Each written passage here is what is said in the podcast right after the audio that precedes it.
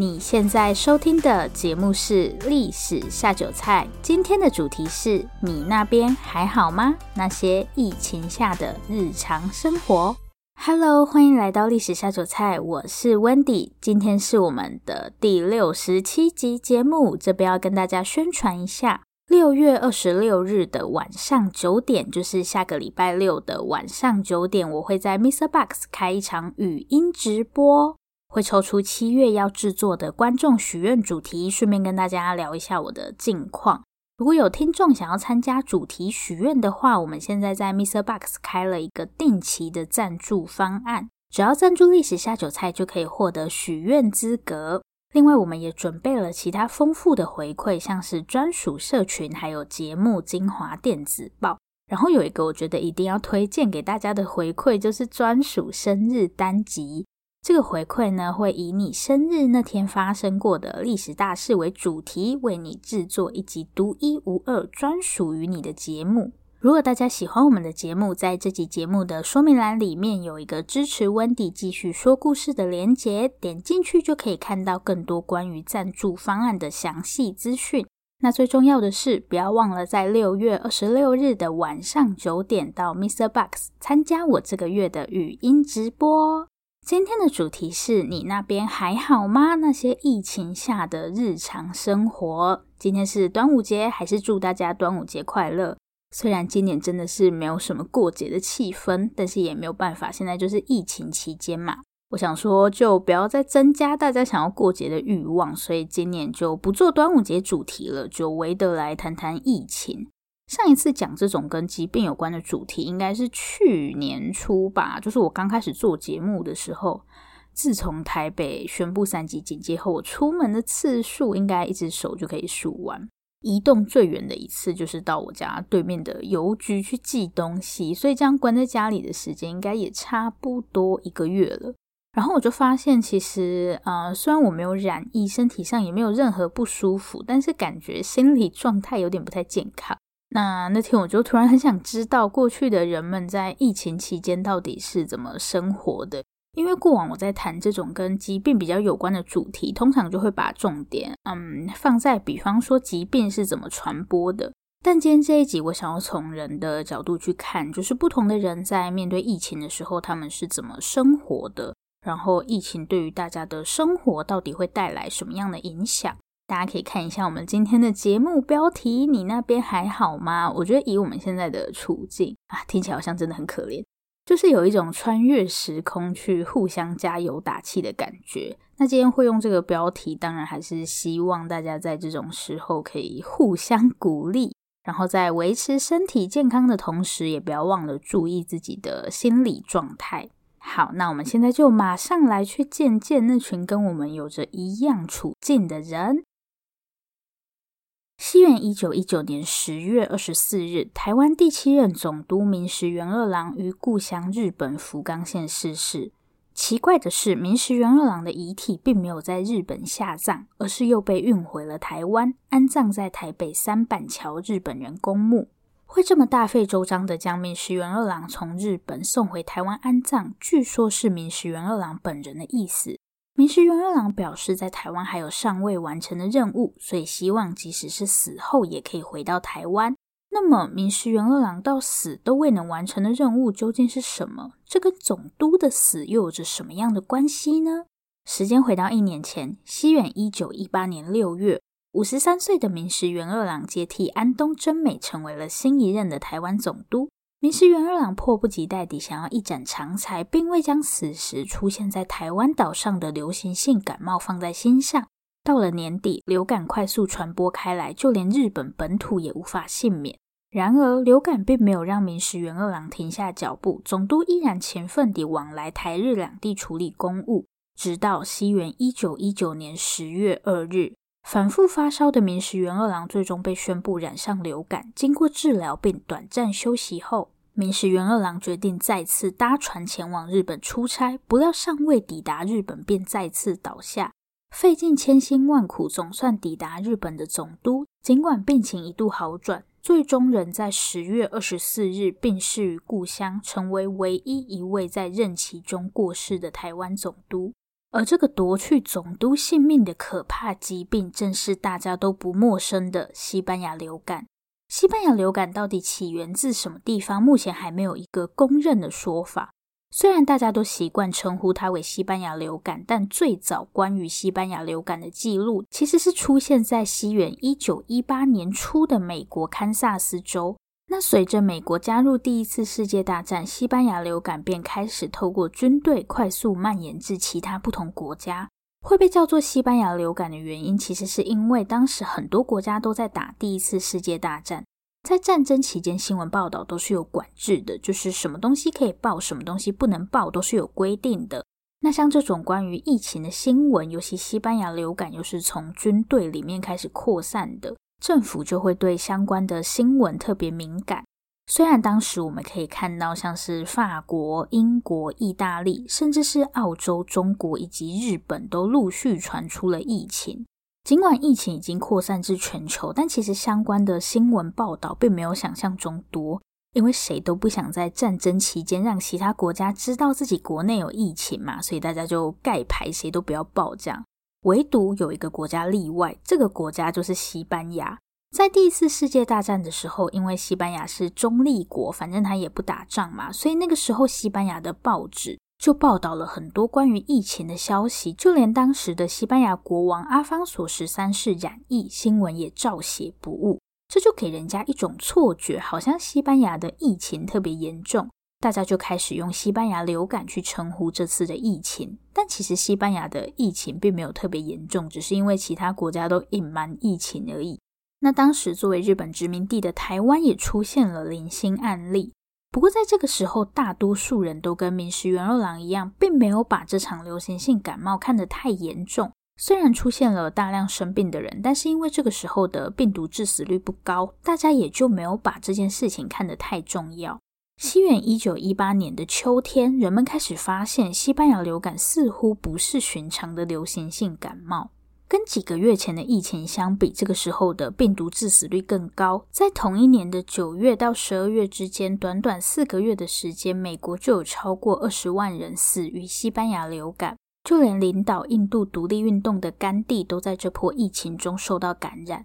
西元一九一八年十月，西班牙流感再次在台湾扩散开来，光是基隆缺席未到校的学生，短短几天就超过上百名。各大医院也挤满了看诊的民众。起初并未将疫情放在心上的明石元二郎开始察觉到事情似乎有点不对劲。同年十一月，恰好是台湾医学会年度大会举行的时间。尽管在本来的议程中并没有安排要讨论这次的疫情，但由于染疫人数快速增加，大会在举行的第二天便紧急将此次疫情改为大会主题。会后，台湾医学会表示，疫情已经扩散至台湾全岛，建议立即关闭学校以及剧场、戏院等大型场所，同时提醒大家戴上口罩，减少出入公共场合的次数。虽然台湾医学会的建议听起来没有什么不合理的地方，但我们透过过去一年多的经验，就可以知道，总是会有那些不信邪、觉得事情没有那么严重的人。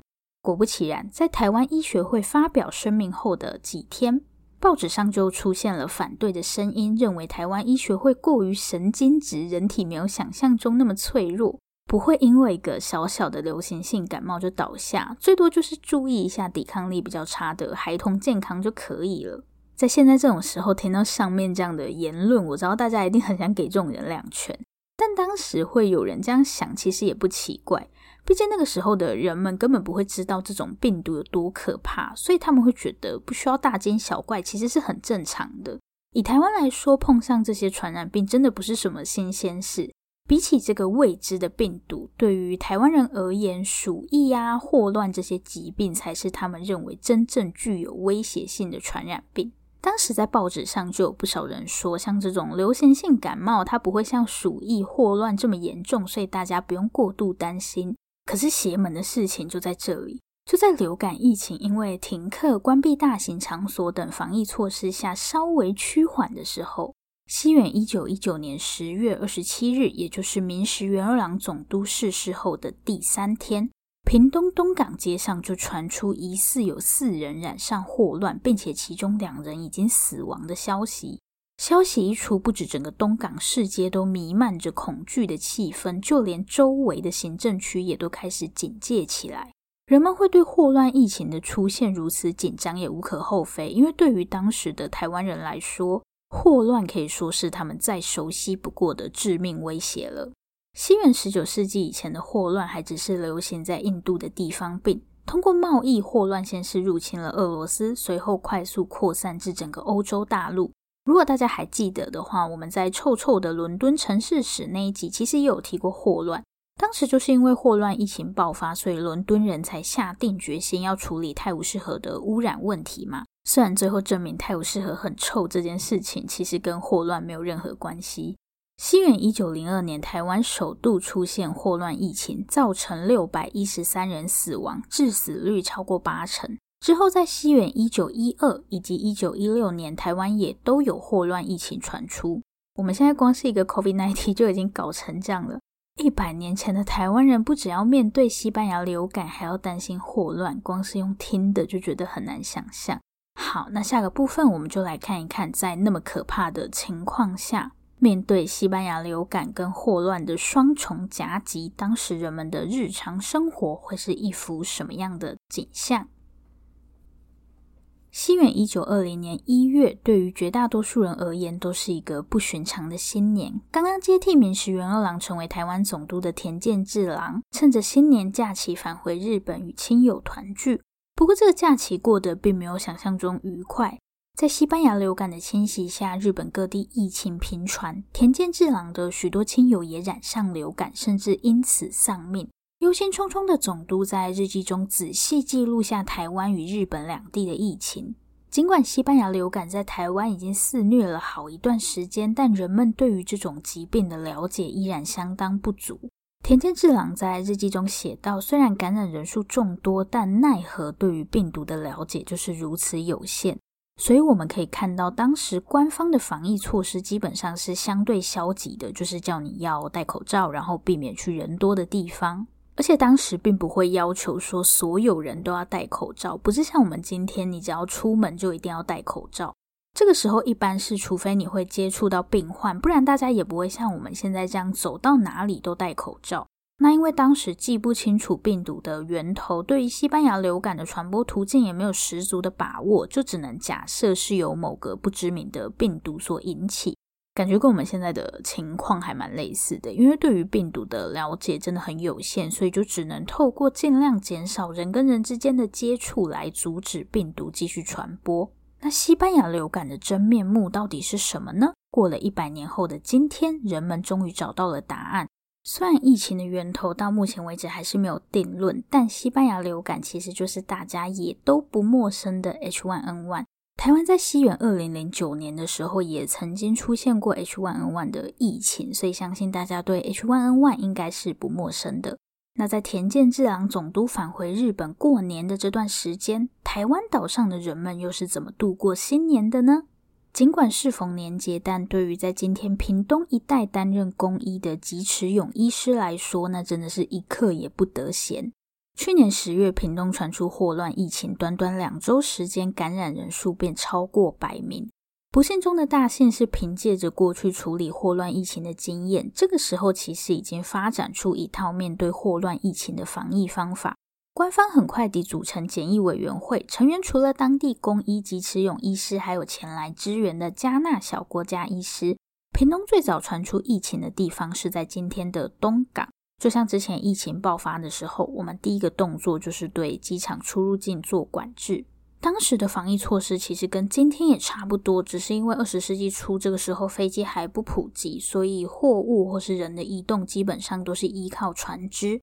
那港口自然就是防疫的重点，这些要入港的船只都必须经过检疫，就是看你船上有没有带病菌或是生病的人。如果被发现船上有染疫的人，他们就会马上针对船只进行消毒，而且同船的成员或是乘客也都会被隔离起来。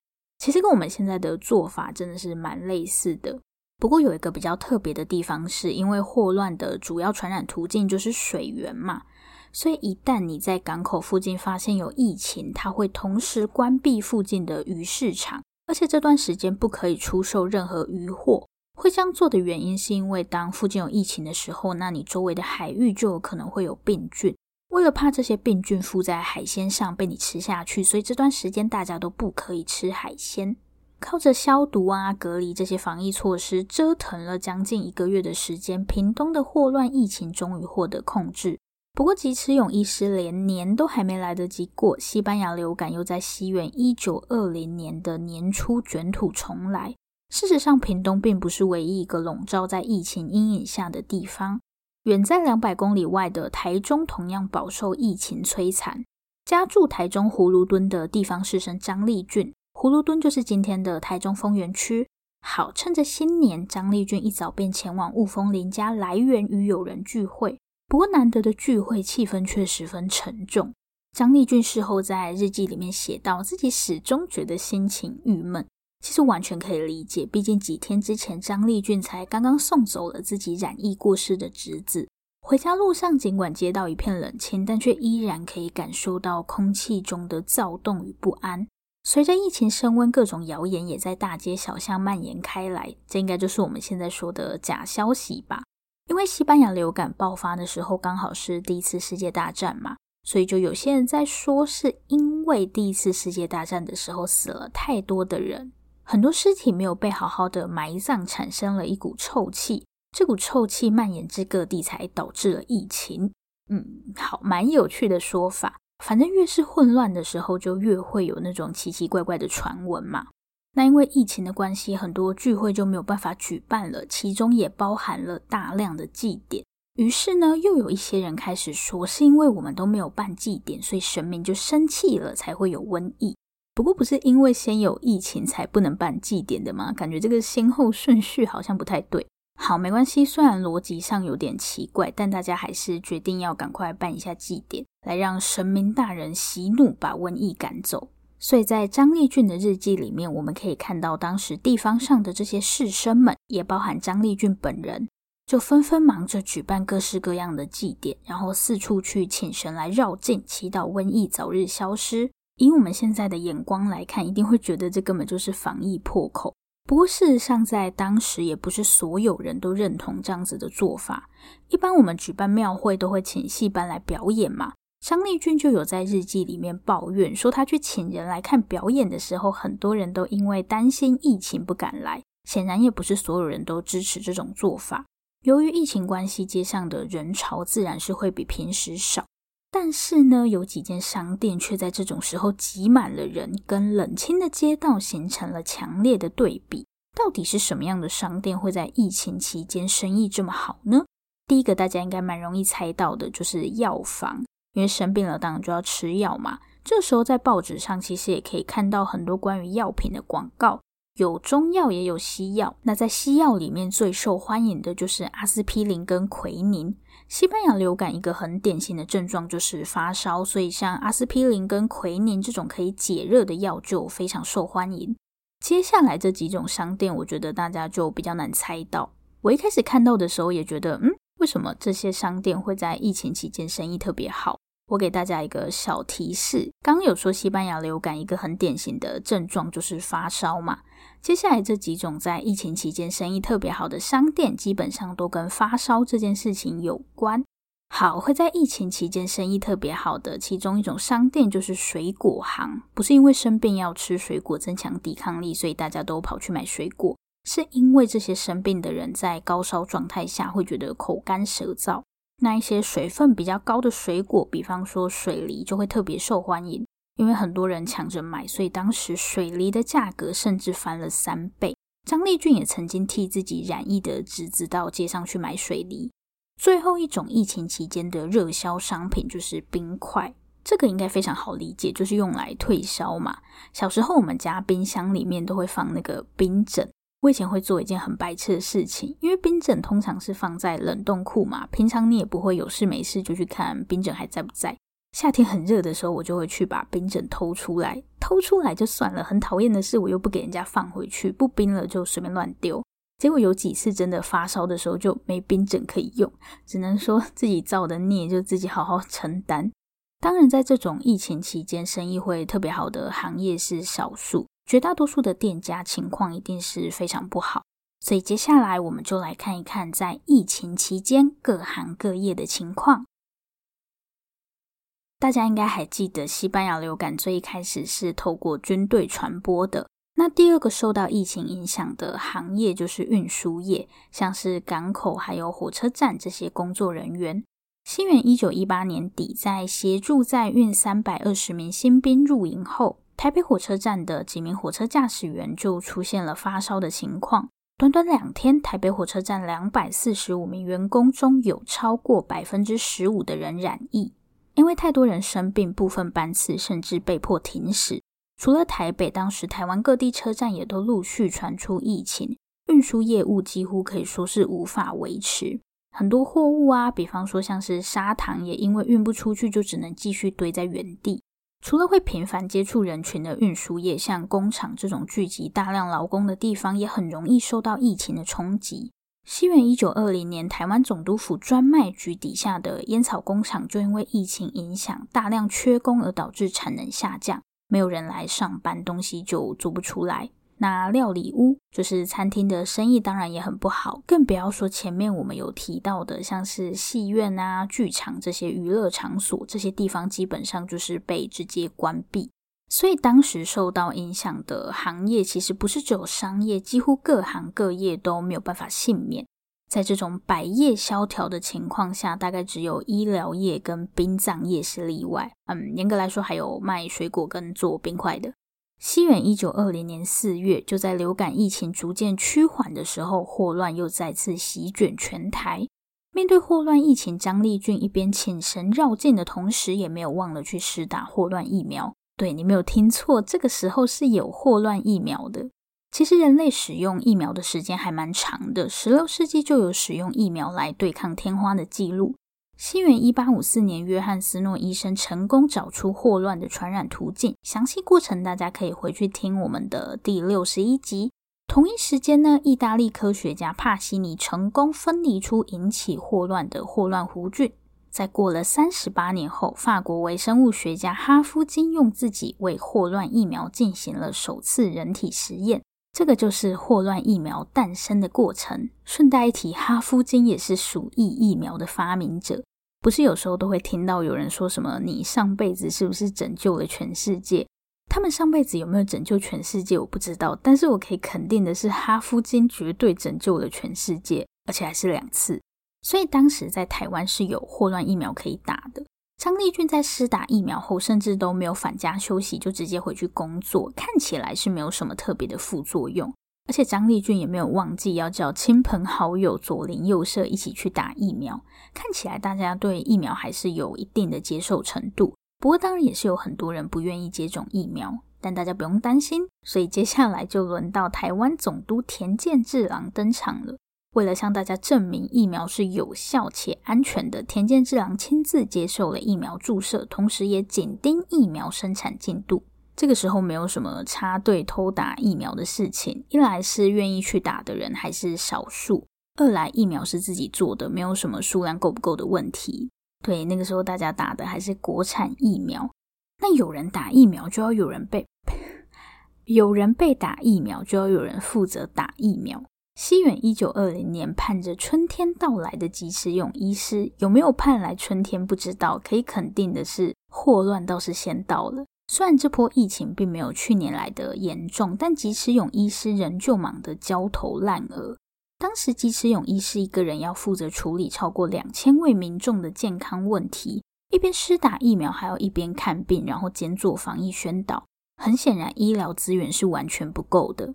就算是医疗资源相对丰富的台北，其实情况也没有好到哪里去。一位医师要负担的民众就是这么多，医疗资源会这么匮乏，最主要的原因是因为对于台湾来说，西方医学完全是一个全新的医疗体系。以前台湾人都是看汉医的，就是我们现在说的中医。所以当日本人来到台湾后，想要在台湾建立一个以西方医学为主体的医疗体系，实际上并没有想象中容易。日本在殖民台湾的初期一直是赔钱的，所以也很难用高额薪水从日本请医师过来。薪水不高，又要千里迢迢从日本跑到台湾来，说真的，应该没有几个人愿意吧？那唯一的办法就是要在台湾本地培养医师。可是要培养一个医师的时间又很长。当时台湾总督府医学校念完要花五年的时间。到西元一九一九年为止，全台七百二十一名西医师里面，只有三百六十二人是台湾籍。好了，勉强过半。刚我们前面有说医院人满为患嘛，但其实会去医院的基本上都是日本人。张丽俊也曾经在日记里面说，医院塞满看诊的民众。不过我们也没有看到他周围有谁是真的跑去医院的，就感觉他好像是去做社会观察。根据当时的统计资料，医院里面的病患有超过八成都是日本人。当然，医院收费比较高，也是导致台湾人不爱去的原因。但我们可以看到，其实很多地方士绅，就算他们的经济条件比较好，他们去医院的意愿也没有想象中高。很多人还是更习惯在家里自己买药来吃。其实从刚刚那个防疫热销商品就可以看得出来，我们现在的呃防疫热销商品有口罩、酒精，还有什么？防护面罩，我觉得他们那个好像不应该叫做防疫商品，那些东西其实是用来治病的，对吧？那些东西它没有办法防疫啊，都是买来用在病人身上的。所以对于当时的台湾人来说，去看医师这件事情没有这么理所当然，有更多人可能会倾向自己解决。尤其西班牙流感的致死率算是相对比较低，像是写《亚细亚孤儿》的吴浊流，当时他还在台北师范学校念书。他就有提到自己曾经因为感染流感而回家休养，不过在家里躺了两个星期后，他又回到学校上课了。因为吴浊流的爸爸就是中医师，所以他可能吃了一些中药，但肯定是不会特别跑去医院的。当时台湾人就是非到万不得已，基本上不会去医院。很多台湾人去医院的心态，甚至是感觉好像已经治不好了，那不然死马当活马医，送去看看，真的就是赌赌看还有没有救。可是，即便台湾人大多数都不去医院，医院还是挤到爆炸。显然，医疗资源不是不够，而是超级不够。那累积至西元一九二零年，台湾感染西班牙流感的人口将近一百万人，占了台湾总人口的四分之一，死亡人数大约为四点五万人。而霍乱的染疫人数则是六千名左右，但死亡人数却超过四千人，致死率超过六成。跟大多数的传染病一样，西班牙流感来的突然又消失的莫名其妙，笼罩在疫情阴影下将近三年的台湾岛再次归于平静。而此时，距离下一次的霍乱疫情则还有一段时间。